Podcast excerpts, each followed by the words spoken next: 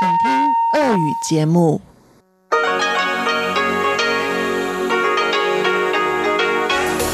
В эфире Международное радио Тайваня.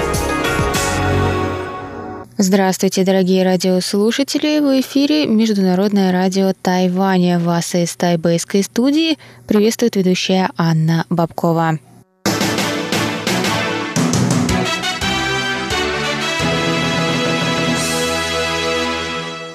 Сегодня четверг, 25 июля, и мы начинаем наше ежедневное вещание с выпуска новостей сегодняшнего дня, а затем вы прослушаете тематические передачи четверга, радиопутешествие по Тайваню с Чеченой Кулар, Тайвань и тайваньцы с Марией Ли, звуки города с Валерией Гемрановой и Иваном Юмином, а также повтор передачи прошлой недели «Нуран Тайвань» с Игорем Кобылевым. Я вам также напоминаю, что на частоте 9590 кГц мы вещаем один час, а на частоте 5900 кГц – полчаса. И вы также всегда в любое удобное время можете прослушать все понравившиеся передачи на нашем сайте по адресу ru.rti.org.tw. А сейчас давайте к новостям.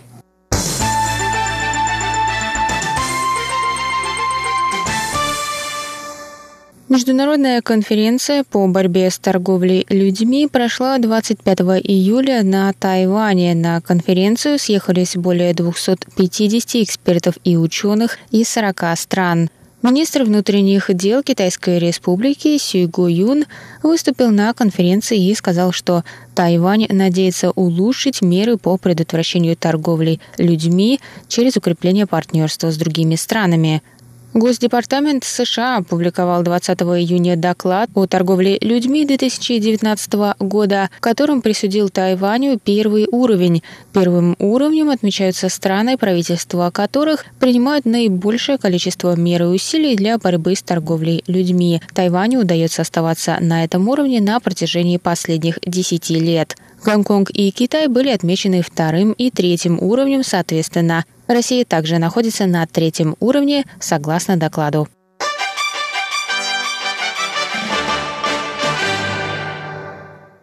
Министерство обороны Китайской Республики подтвердило 25 июля, что корабль военно-морских сил США прошел в четверг через Тайваньский пролив. Этот проход стал десятым с января 2019 года. Корабль прошел через пролив с юго-запада на север, рассказали в ведомстве. Представители министерства не уточнили название судна, но, согласно информации новостного агентства Рейтер, это был ракетный крейсер USS «Антитом».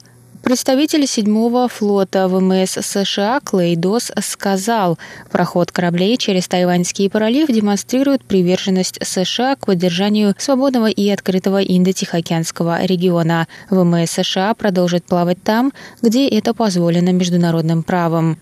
24 июля в среду Китай опубликовал Белую книгу по национальной обороне, в которой сказано, что Китай не допустит отделения своих территорий.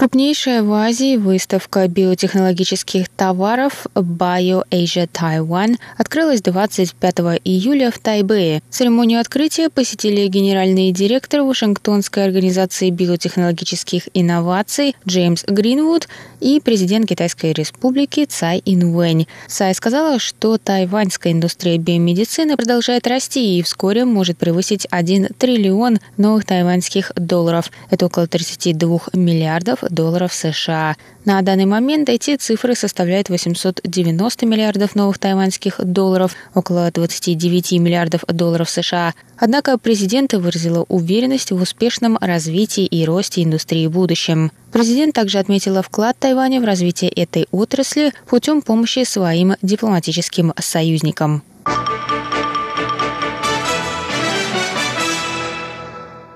Тайваньский фонд защиты прав потребителей заявил 25 июля на пресс-конференции, что в 14% риса и лапши найдены запрещенные консерванты.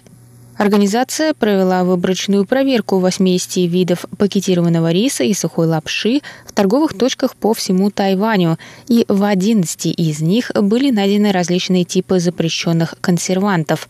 В одном из них было найдено канцерогенное вещество – дигидроацетовая кислота – Организация призвала Министерство здравоохранения усилить мониторинг продуктов питания. Согласно тайваньскому законодательству, производители и продавцы продуктов, содержащих запрещенные консерванты, должны немедленно снять их с продажи. В противном случае они могут быть оштрафованы на сумму до 3 миллионов новых тайваньских долларов. Это около 97 тысяч долларов США. А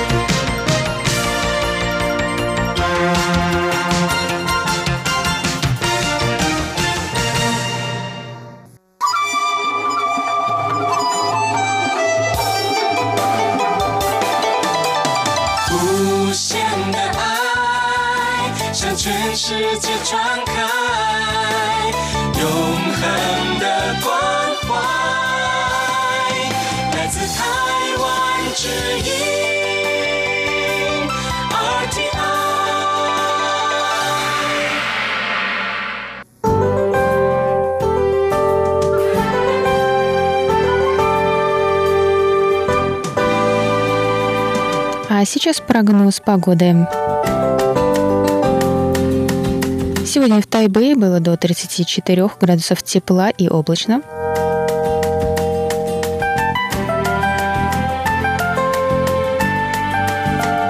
Завтра в Тайбэе до 35 градусов тепла, возможны грозы.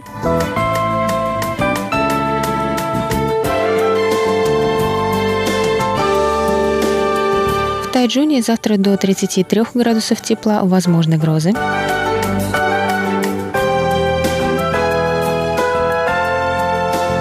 А на юге острова в городе Гаусюни до 31 градуса тепла и возможны грозы.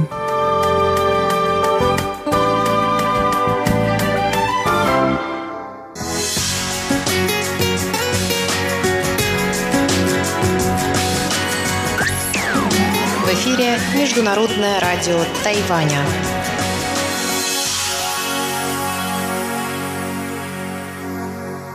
Это был выпуск новостей за четверг, 25 июля. Для вас его провела и подготовила ведущая русской службы Анна Бабкова. Оставайтесь на наших волнах. Далее в эфире вас ждут тематические передачи четверга. А я с вами на этом прощаюсь. До новых встреч.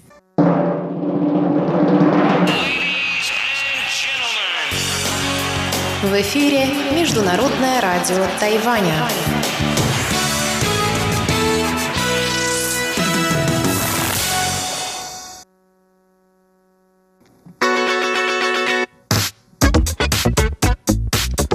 Радио путешествие по Тайваню.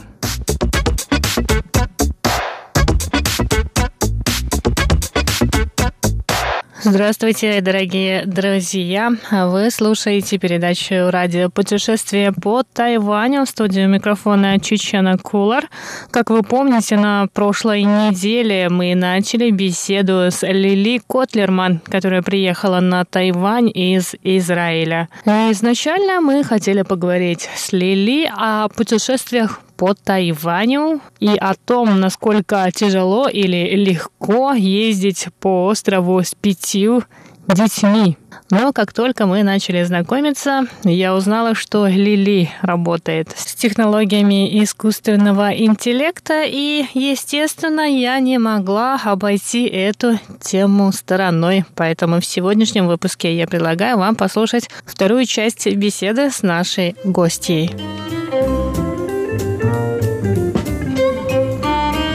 Сейчас есть такие вот нейронные сети, где мы просто показываем компьютеру много-много картинок и говорим ему, это мужчина, это женщина, это мужчина, это женщина. Внутри мы симулируем работу человеческого мозга. Нейроны действительно такие не биологические, но алгоритмы, каждый из которых маленький нейрон, которые соединены с друг с другом, которые работают по принципу такому, как работает нейрон э, в человеческом мозгу, передавать ли сигнал другому нейрону и насколько сильный.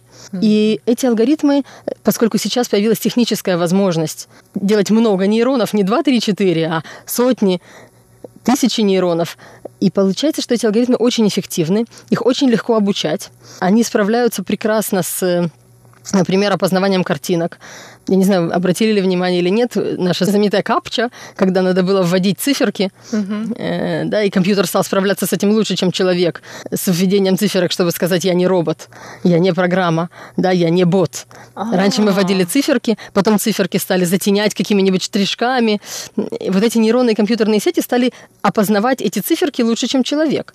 Человеку сложно увидеть, это двоечка или семерочка. Компьютеру довольно неплохо. То есть как человека, то и лучше. Стали заменять это сейчас на картинки. Значит, вот вам картинки, тыцните везде, где есть светофор, например, да, или где есть машина. Тот, кто эти картинки нам показывает, он собирает примеры, где человек сказал, что там машинка, а там светофор, а здесь еще что-то. Эти данные, когда их много, позволяют натренировать и компьютер опознавать такие машинки, светофоры и так далее. Я не очень вникала в это, но я, у меня есть ощущение, что гугловский, например, translation – сейчас тоже вводит нейронные сети туда, в перевод. Google э, Translate, да, это приложение Google. Google переводчик, э, я могу сказать по своему опыту, что он становится лучше и лучше. Вот каждый раз, когда вот мне нужно им воспользоваться, например, если сравнивать э, китайский и английский, если угу. переводить с русского на китайский раньше, ну даже в прошлом году это был ужасный перевод, то есть Google вообще не понимал что это. Не понимал, наверное, может быть, строение языка китайского, как там mm-hmm. все устроено, грамматика и так далее. А в этом году он вполне себе нормально справляется с этой задачей. Но, может быть, это как-то связано с тем, что он сначала переводит на английский, а потом с английского на китайский, потому что а с английского на китайский он даже вот два года назад он хорошо переводил. Но он это делал и раньше. Он переводил на английский, если он не мог справиться, да, и я, например, это делала с ивритом. Например, при переводе из русского на иврит иногда почему-то появлялись английские слова в моем значит, результате. В тексте на иврите были какие-то английские слова. Э, вот. Сейчас мне кажется, что э, вот эти нейронные алгоритмы, они работают, и что происходит, что иногда мы не можем знать текст на э, языке, на который мы переводим, выглядит очень правильно грамматически, но иногда он вообще не совсем... То есть мы, мы не можем опознать, что там не совсем верный перевод, потому что текст на языке результате выглядит очень человеческим и правильным и так далее. Э, что я хотела сказать, очень много есть этических проблем с этим тоже. Проблема этих алгоритмов в том, что очень сложно объяснить и понять, и проанализировать, как он это делает. Например, если мы создаем алгоритм, который управляет нашей ядерной кнопкой, да, определяет ситуация достаточно критична или нет, чтобы без участия человека там чего-нибудь запустить куда-нибудь.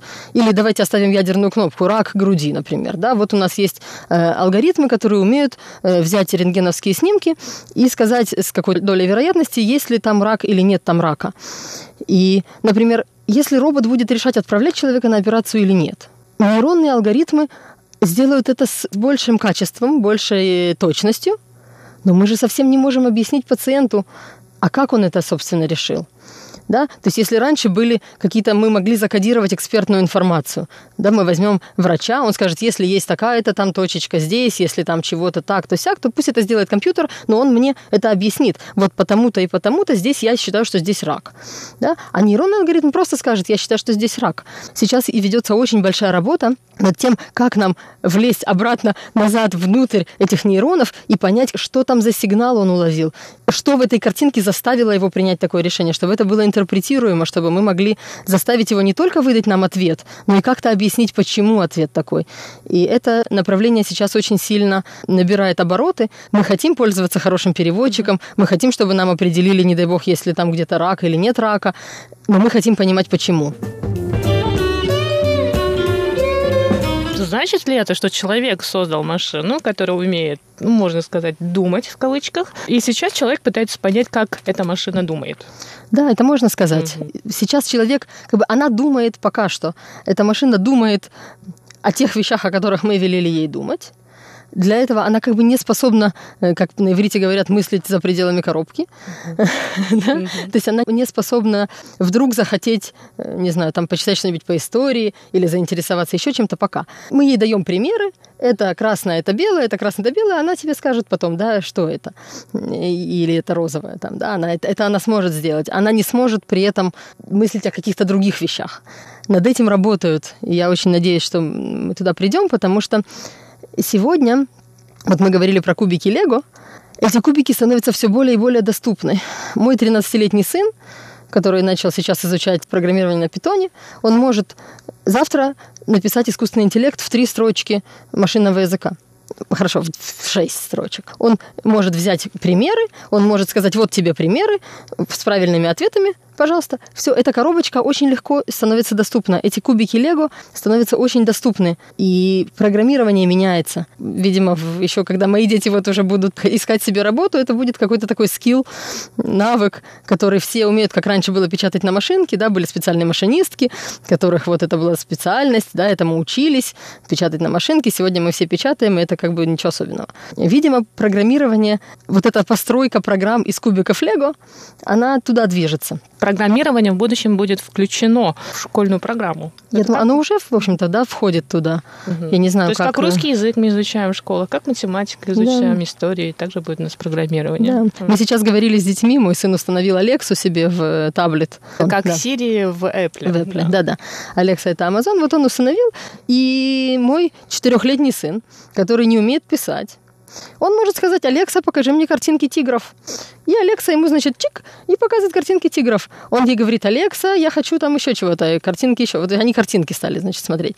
И мы говорили с, вот потом с моим старшим сыном о том, что, возможно, наше умение писать и читать, которое базовое, в общем-то, это то, чему мы должны были научиться в школе.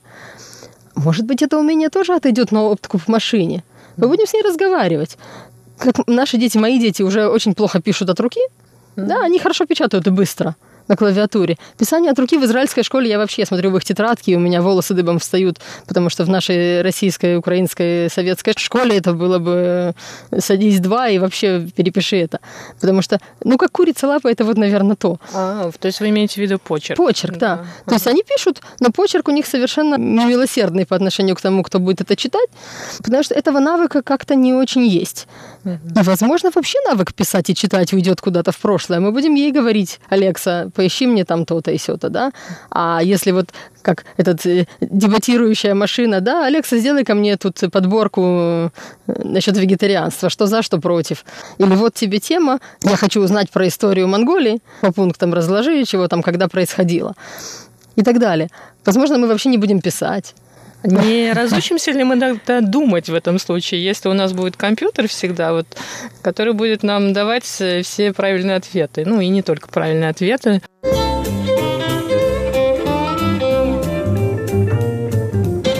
Мнение Лилии Котлерман по этому вопросу, по вопросу, разучимся ли мы думать, если мы разучимся писать, вы услышите на следующей неделе. С вами была Чечена Кулар. До скорых встреч на волнах МРТ.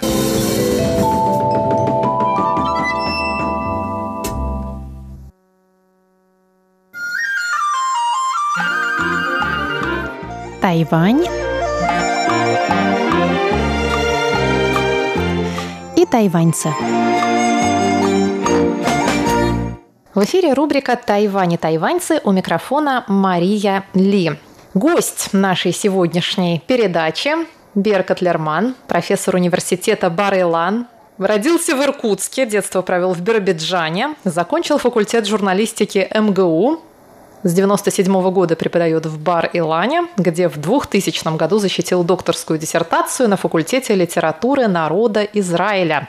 Вот какую информацию, Бир, я нашла о вас в интернете. Размах вообще впечатляет. Географический. Как ваше путешествие с самого рождения продвигалось сначала в Иркутск, потом в Москву, потом в Израиль, а сейчас вы оказались на Тайване. И как вообще все это происходило? Здравствуйте, ну вы про меня уже почти все знаете. Э, путешествие это, на мой взгляд, началось еще до того, как я родился. Вот, к сожалению, в нашей семье не было ни одного поколения, которое жило бы на одном месте. И я думаю, что это уходит куда-то в глубину веков. То, что мне известно, это путешествие из Польши в Украину, а оттуда в Среднюю Азию во время войны, к счастью. Вот. А потом мы на Дальний Восток, а потом в Иркутск, а потом опять на Дальний Восток – а потом обратно, в обратном а, направлении. Да, да, э, то есть э, сложная такая, э, сложный маршрут такой, если его прочертить как-то, то это, конечно, психоделика такая получается. Вот, но попав уже в Израиль, в довольно юном возрасте, и начав заниматься наукой, я заново открыл то место, где я вырос, Дальний Восток. Но я его увидел немножко с другой перспективы. Не с перспективы России, а вот с такой международной перспективы. И вот э, даже мой докторат имеет отношение к теме Дальнего Востока.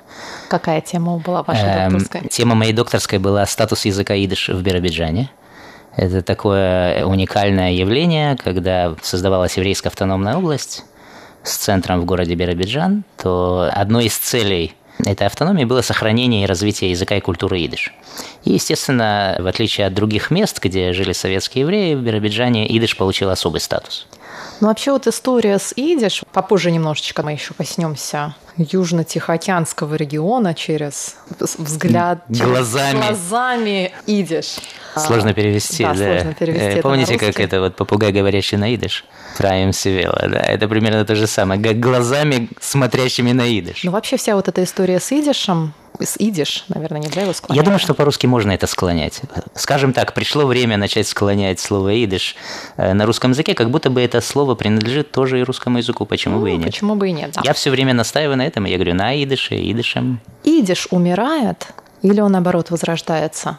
Потому что, насколько я знаю, после Второй мировой войны идиш потихоньку стал как бы сдавать свои позиции, когда началась волна нового изучения иврита. И идиш как-то вот ушел на задний план, а иврит, наоборот, вышел на передний. Так вот, идиш, он сейчас э, какой имеет статус? Когда наш Нобелевский лауреат Башевис Зингер выступал э, при получении Нобелевской премии в Стокгольме, то он сказал что-то вроде того, что вот уже сто лет идыш хоронят, а он все еще не умер.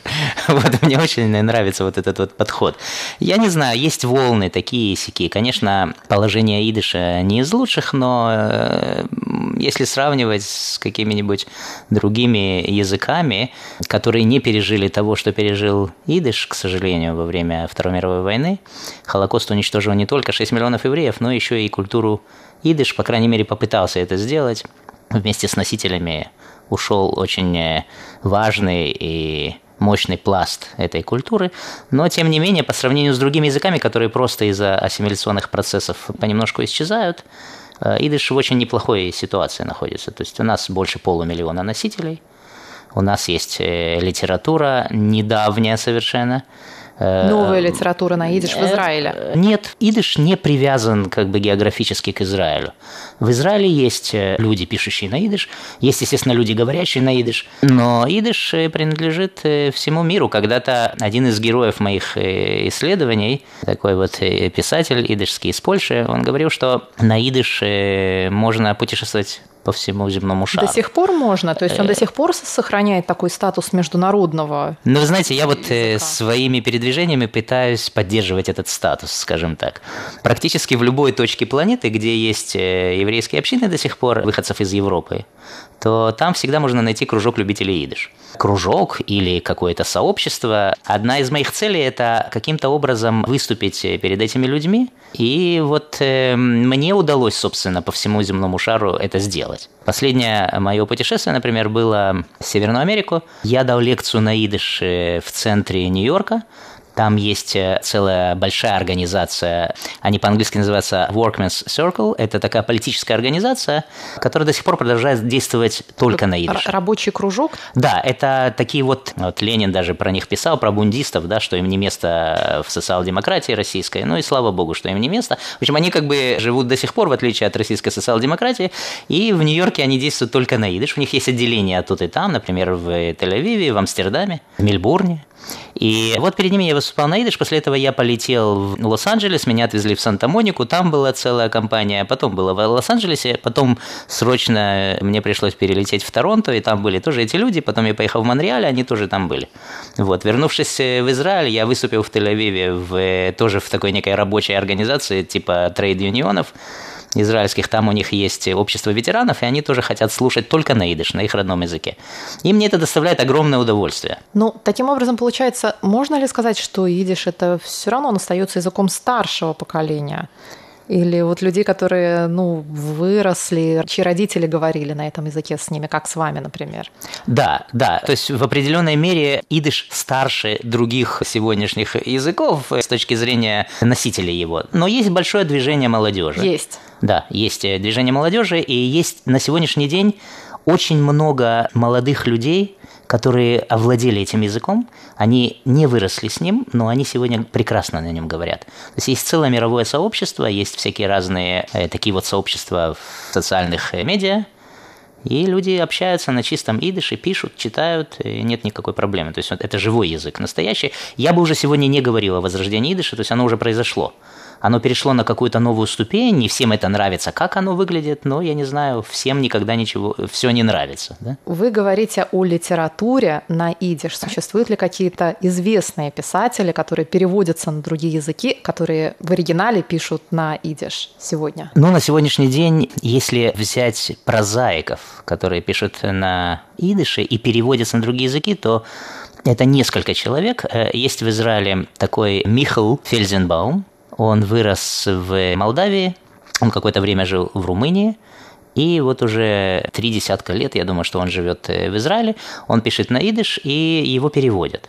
Его перевели на русский, его переводят на немецкий, его переводят на английский. Он, видимо, самый удачливый в плане переводов. Стихи пишутся сегодня на идыш э, практически во многих местах. В Европе, в Соединенных Штатах, в Канаде, в Израиле, естественно, и даже в России. Имена эти не на слуху, но, например, в Лондоне есть такая поэтесса идышская Хайка Брурия Вигант. Она сама себя переводит на английский который тоже ее родной язык, и она такая, такое молодое поколение. Литература на идыше, скажем так, старого покроя, она ведь тоже присутствует в нашей жизни сегодня. Самый удачливый пример – это, конечно же, Шалом Алейхим, который постоянно переживает некий ренессанс, и еще раз, и еще раз, и еще раз. И этому нет конца, я надеюсь, и не будет никакого конца. Ну и, естественно, Башевис Зингер, очень известный, а те, кто занимается идышем, сегодня копаются в самых далеких э, уголках э, литературной вот этой Атлантиды и находят всевозможные имена. Я одно время занимался таким польским писателем Рабоном, который, к сожалению, погиб во время Холокоста. Мой интерес все время где-то вот в сторону, э, подмигивает в сторону Дальнего Востока. А Рабон, у него есть роман, прекрасный, на мой взгляд, роман, называется «Улица», описывает судьбу некого солдата, Э, еврейского происхождения, который вырос в Австро-Венгрии, и вот он в Первой мировой войне попадает в русский плен. И он описывает, как этот солдат несколько месяцев движется на эшелоне военном с военнопленными в сторону Владивостока. Ну и, конечно, на самом интересном месте сегодняшняя часть нашей беседы подходит к концу, а с Бером Котлерманом мы встретимся на следующей неделе в рубрике «Тайвань и тайваньцы» продолжим эту интереснейшую беседу. С вами была Мария Ли. Оставайтесь с русской службой МРТ.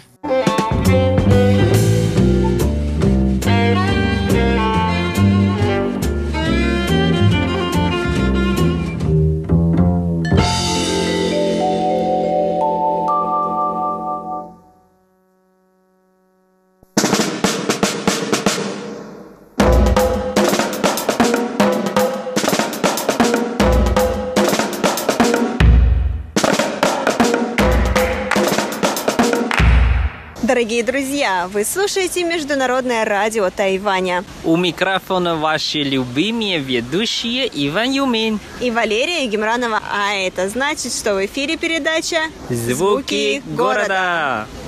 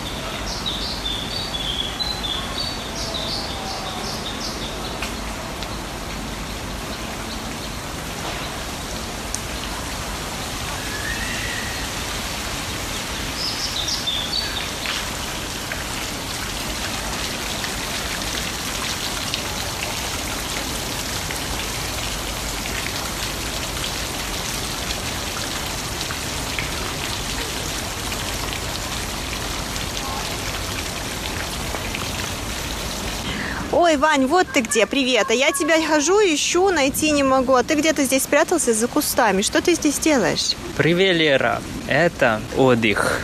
Ты медитируешь, что ли? Воздух, вода, птица. Это жизнь, Лера. Вань, ты начал изучать фeng-шуй? Нет, какой фэншуй? Ты вообще не смотрела вокруг нас? Смотрела, именно поэтому я тебя не могла найти, потому что хожу, смотрю, здесь одни кусты, пальмы, фонтан вот здесь рядом еще, а там очень много людей, я понять не могу, где ты спрятался. Это очень хорошее место в центре Тайбэя. Ты смотри вокруг нас. Не чувствуешь, что мы как будто уже в Европе? Возможно, чуть-чуть кусочек Италии ощущаю. Ну, такой небольшой кусочек Италии. Да, Ванюш, но все равно это все такой же Тайвань. Но чем, что я хотела заметить, так это то, что вот именно здесь, в этом саду, где ты сейчас затаился, Здесь очень тихо, спокойно, и сюда вообще не доносятся звуки машин. Никак... Даже не только не просто звуки машин, вообще никакие звуки не доносятся. Ну вот, поэтому я тебя позвал сюда. Этот парк построили в стиле барокко. Ты не заметила? Я увидела, что это очень необычный для Тайбэя парк, что здесь есть маленькие статуэтки, а, том при всем, что это статуэтки не каких-то анимешных персонажей или же а, каких-то героев мультфильмов, как это часто бывает на Тайване, нет. Это статуэтки таких маленьких людей. То есть это действительно очень похоже на, на Европу. Вот. И опять-таки фонтан, который здесь поставили, этот фонтан далеко не напоминает ни один из тех фонтанов, которые я видела в принципе на данный момент на Тайване. Вот, поэтому да. Хотя, опять-таки, вот здесь есть статуэтки маленьких пингвинов, которые не особо похожи на пингвины, и вот здесь уже чувствуется Тайвань. Спасибо за хорошее описание. Короче, это моя загадка тебе. Сейчас мы находимся в культурном и креативном парке Суншан. А, Вань, подожди, подожди, мы же с тобой уже были в культурном и креативном парке, но тот парк, по-моему, был Хуашань, правильно? Да, сто процентов верно. А мы сейчас в другом парке, который называется Сонгшан Венчан Юанчу. То есть получается, что в Тайбэе совершенно недалеко от самого-самого центра расположено целых два культурных и креативных парка, куда люди могут прийти, отдохнуть и найти что-то очень интересное для себя. Да, конечно. И именно вот этот парк, в котором мы сейчас находимся, совсем недалеко от 101. Да, Вань, тут, кстати, до 101 всего рукой подать, и ты уже там. Что поэтому меня и удивляет эта тишина здесь, правда. Ее даже не хочется нарушать, а хочется просто затаиться и слушать. Вот эту птичку, кстати, которую я слышала у нас в загадке. Я, я еще подумала, что мы с тобой пойдем куда-нибудь в лес, если честно. Ну вот, тогда сегодня мы рассказываем именно о этом парке. Отлично, Ванюш, я честно сказать, я здесь никогда не была. Я только слышала от друзей, что существует такое место, но я здесь впервые, и поэтому мне очень интересно, что мы здесь можем найти, и мне очень интересно, чем же этот культурный парк отличается от культурного креативного парка Хуашань. Хорошо, начнем.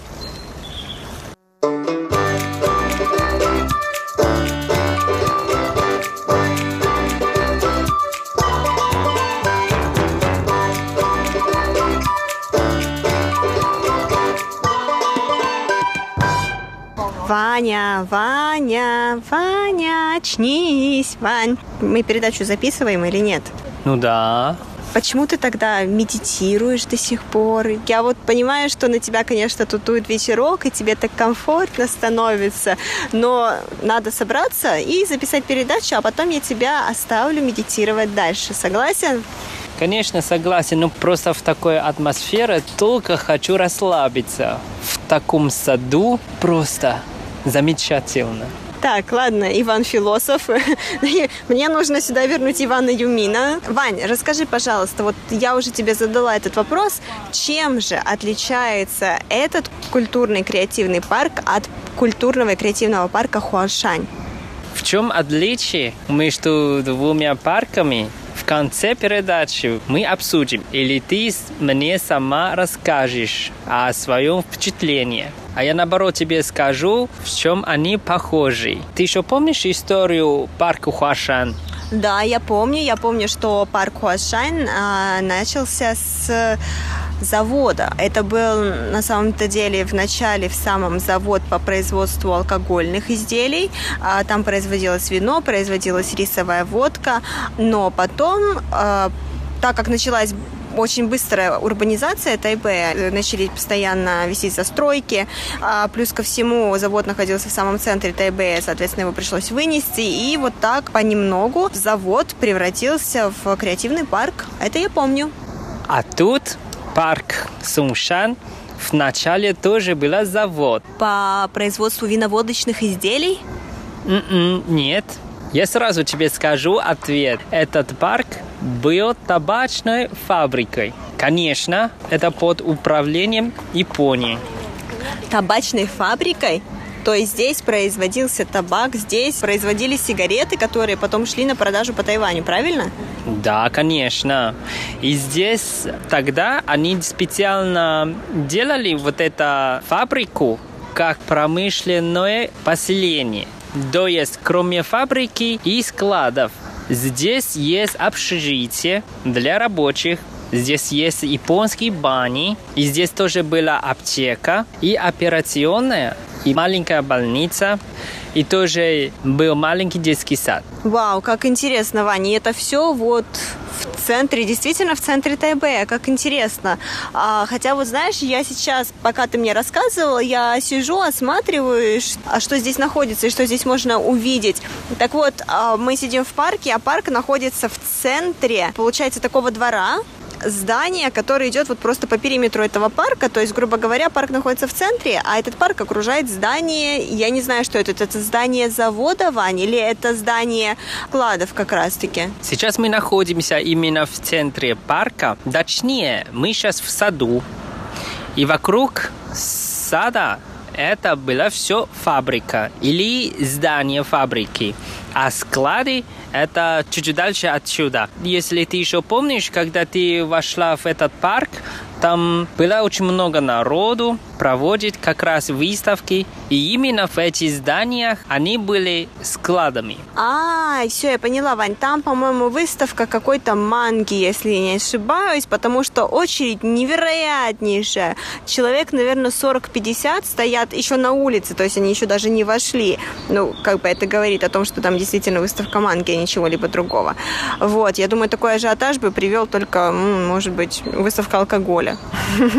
Вот, то есть, Вань, о чем я хотела сказать, что получается, что и этот, и парк Хуашань, они оба начались с заводов, правильно? Когда здесь был основан завод? И что с ним дальше произошло? Этот парк был основан в 1937 году. Потом, когда японцы уехали, приехали китайцы, Гуминдан, это в 1947 году они продолжали производить и продавать сигареты. Но в 1998 году фабрика перестала функционировать. И потом в 2001 году тайбейская мэрия дала приказ, что эта фабрика будет специальный район для культуры и потом, в конце концов, в 2010 году этот район стал культурным и креативным парком Сонгшан. И сейчас в этом парке остались бывшие здания, фабрики и, как я только что сказал,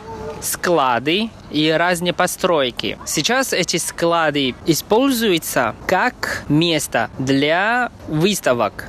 Конечно, они тоже построили новые здания. Наверное, когда ты вошла, и ты уже заметила, это огромное и современное здание. Это универмаг и книжный магазин Эслит. Ой, Вань, то есть, получается, ты говоришь об Эслите, о которой мы с тобой уже делали передачу, верно, Вань? Да-да-да, именно вот эта компания, книжный магазин. То есть у них здесь тоже книжный магазин, а еще что, Вань? Рядом с этим зданием это очень необычное здание. Это здание гостиницы. И тоже управляя Эслит. То есть у Эслита еще и гостиница есть добавок. Прям вот здесь, посреди Тайпея. Да-да, и то, что я знаю, вообще не дешево за ночь. И хочу тебе сказать, что именно в этом парке организуют разные выставки. Выставки современного дизайна или художественные выставки или выставки по фотографии. И, конечно, есть другие выставки, даже выставка дизайна одежды. В этом парке каждый год организуют выставки выпускники факультетов дизайна и архитектура. О, как интересно, Вань. То есть это получается, здесь, по сути, устраивают свои выставки только местные студенты или также существуют какие-то международные выставки? Конечно, тоже бывают зарубежные студенты, участвуют. Кроме этих, как я только что сказал, компания Эслит здесь тоже управляют. Поэтому в этом парке есть еще кинотеатр и очень хороший концертный зал. Даже концертный зал здесь есть. Здесь еще, по идее, кинотеатр есть, да, Вань? Обалдеть, как много. Ну что, Вань, мне уже не терпится, у меня вот чешутся руки-ноги, я хочу уже пойти посмотреть, что здесь можно найти внутри этого здания бывшего завода, бывшей фабрики. Хорошо, пойдем. Пошли.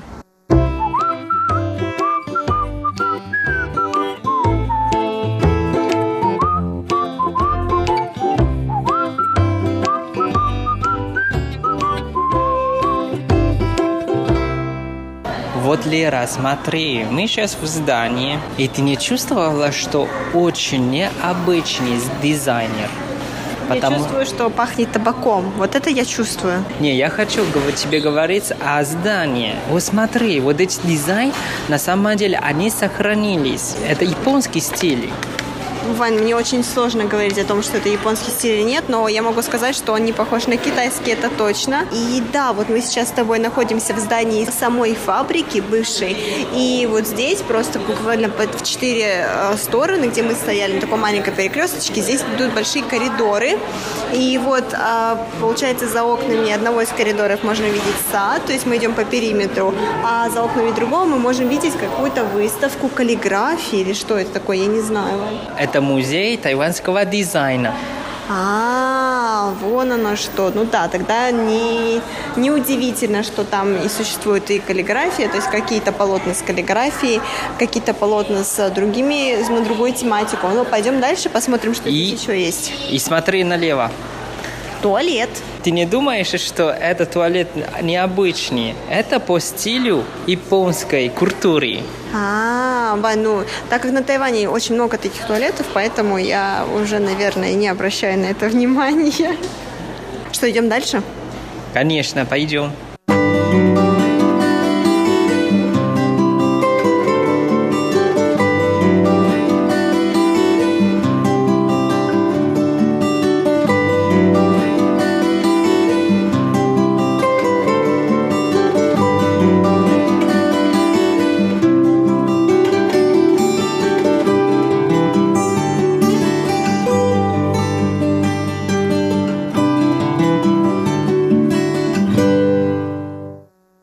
Дорогие друзья, сегодняшняя передача подошла к концу. Надеемся, что вам понравилось. С вами были Иван Юмин и Валерия Гимранова. До скорой встречи. Пока-пока. Yeah!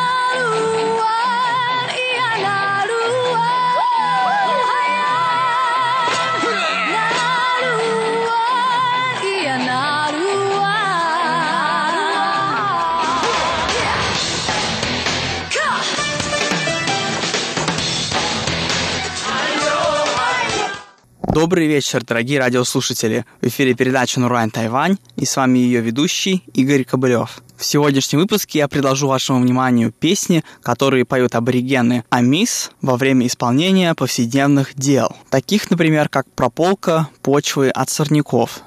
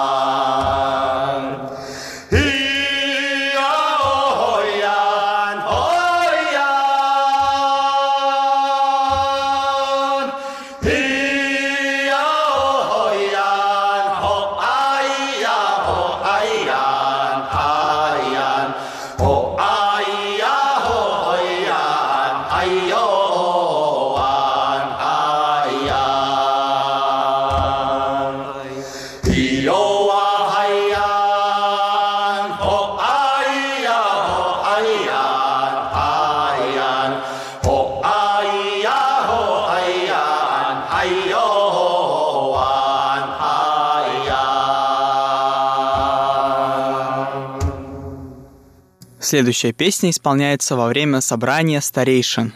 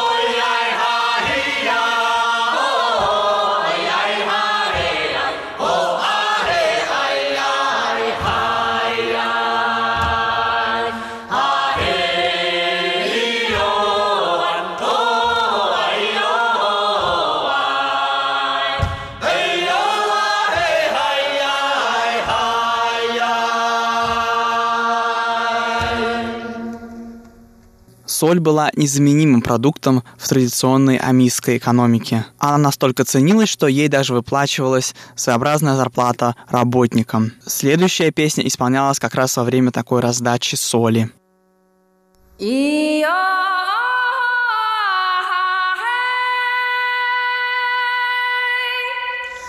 Yeah.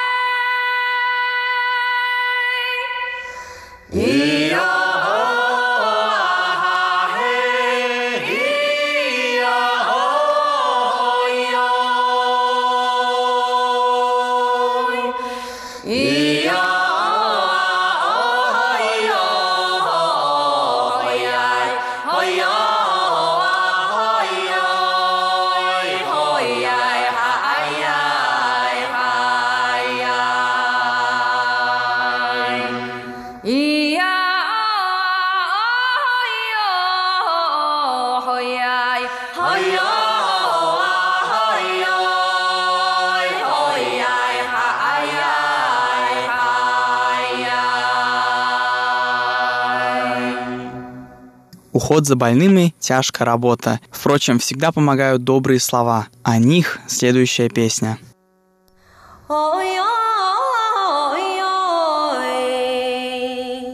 Naunan tuha kapa aturin Guritzae sakitini tam tam trahu sakata nengar noniaro. Oyong.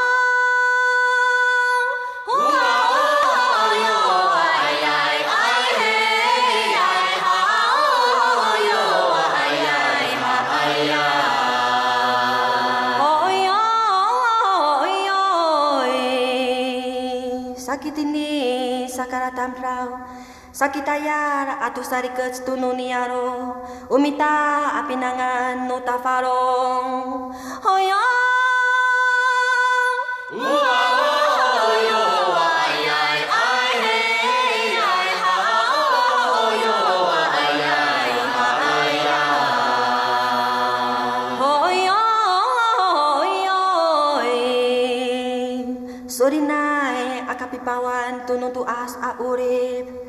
Duduan kusari pak nutuas tuas. Kamu uawa cisikining ami padenak.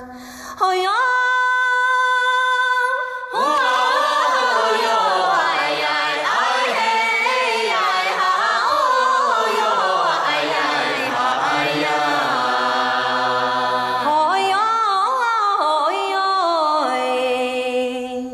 Sai cereng ku faru tunumita ukapa aturin sesan. Akaisang tu demak pakai ini tuniaro Tatioreng ku tangar atu faruhang. Hoyo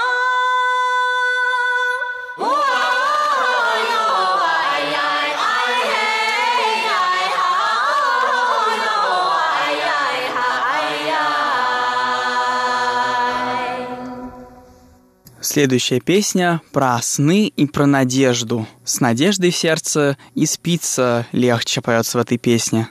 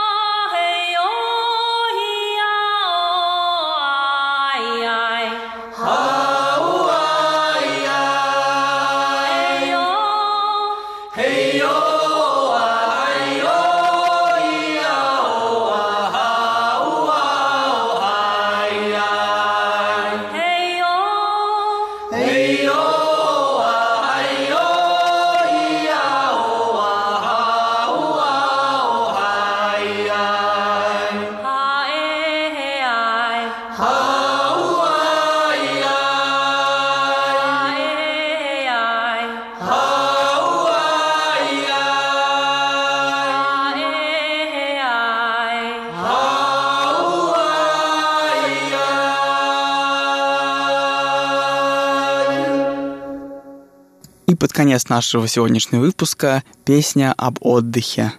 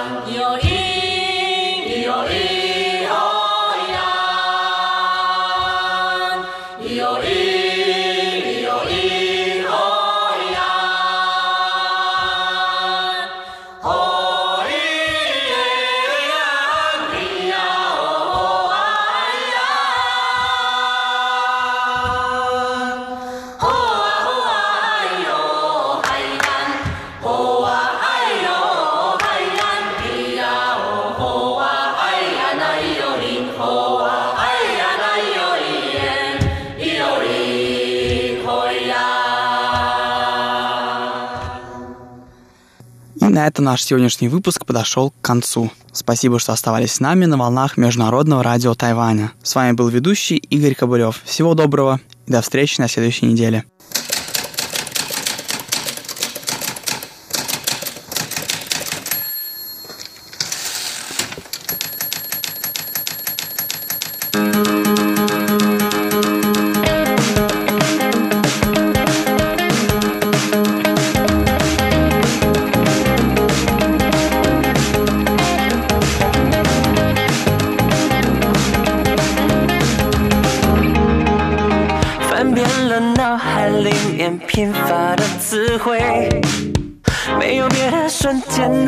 像爱你那样的美，看遍了书本里面所有的篇章，没有一页情节能够让我来将爱表达，所以就住字典里面那一片文字的海，却依然没有线索能够描绘。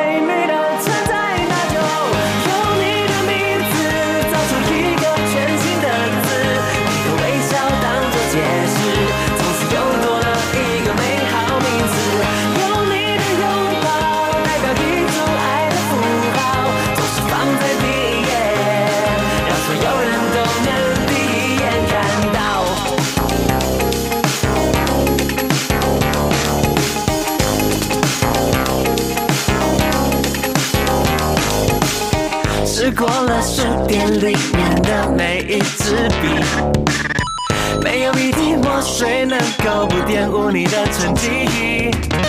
预览过电脑所有优雅的字体，没有一个笔画可以勾勒出你的表情。所以，求助字典里面那一片。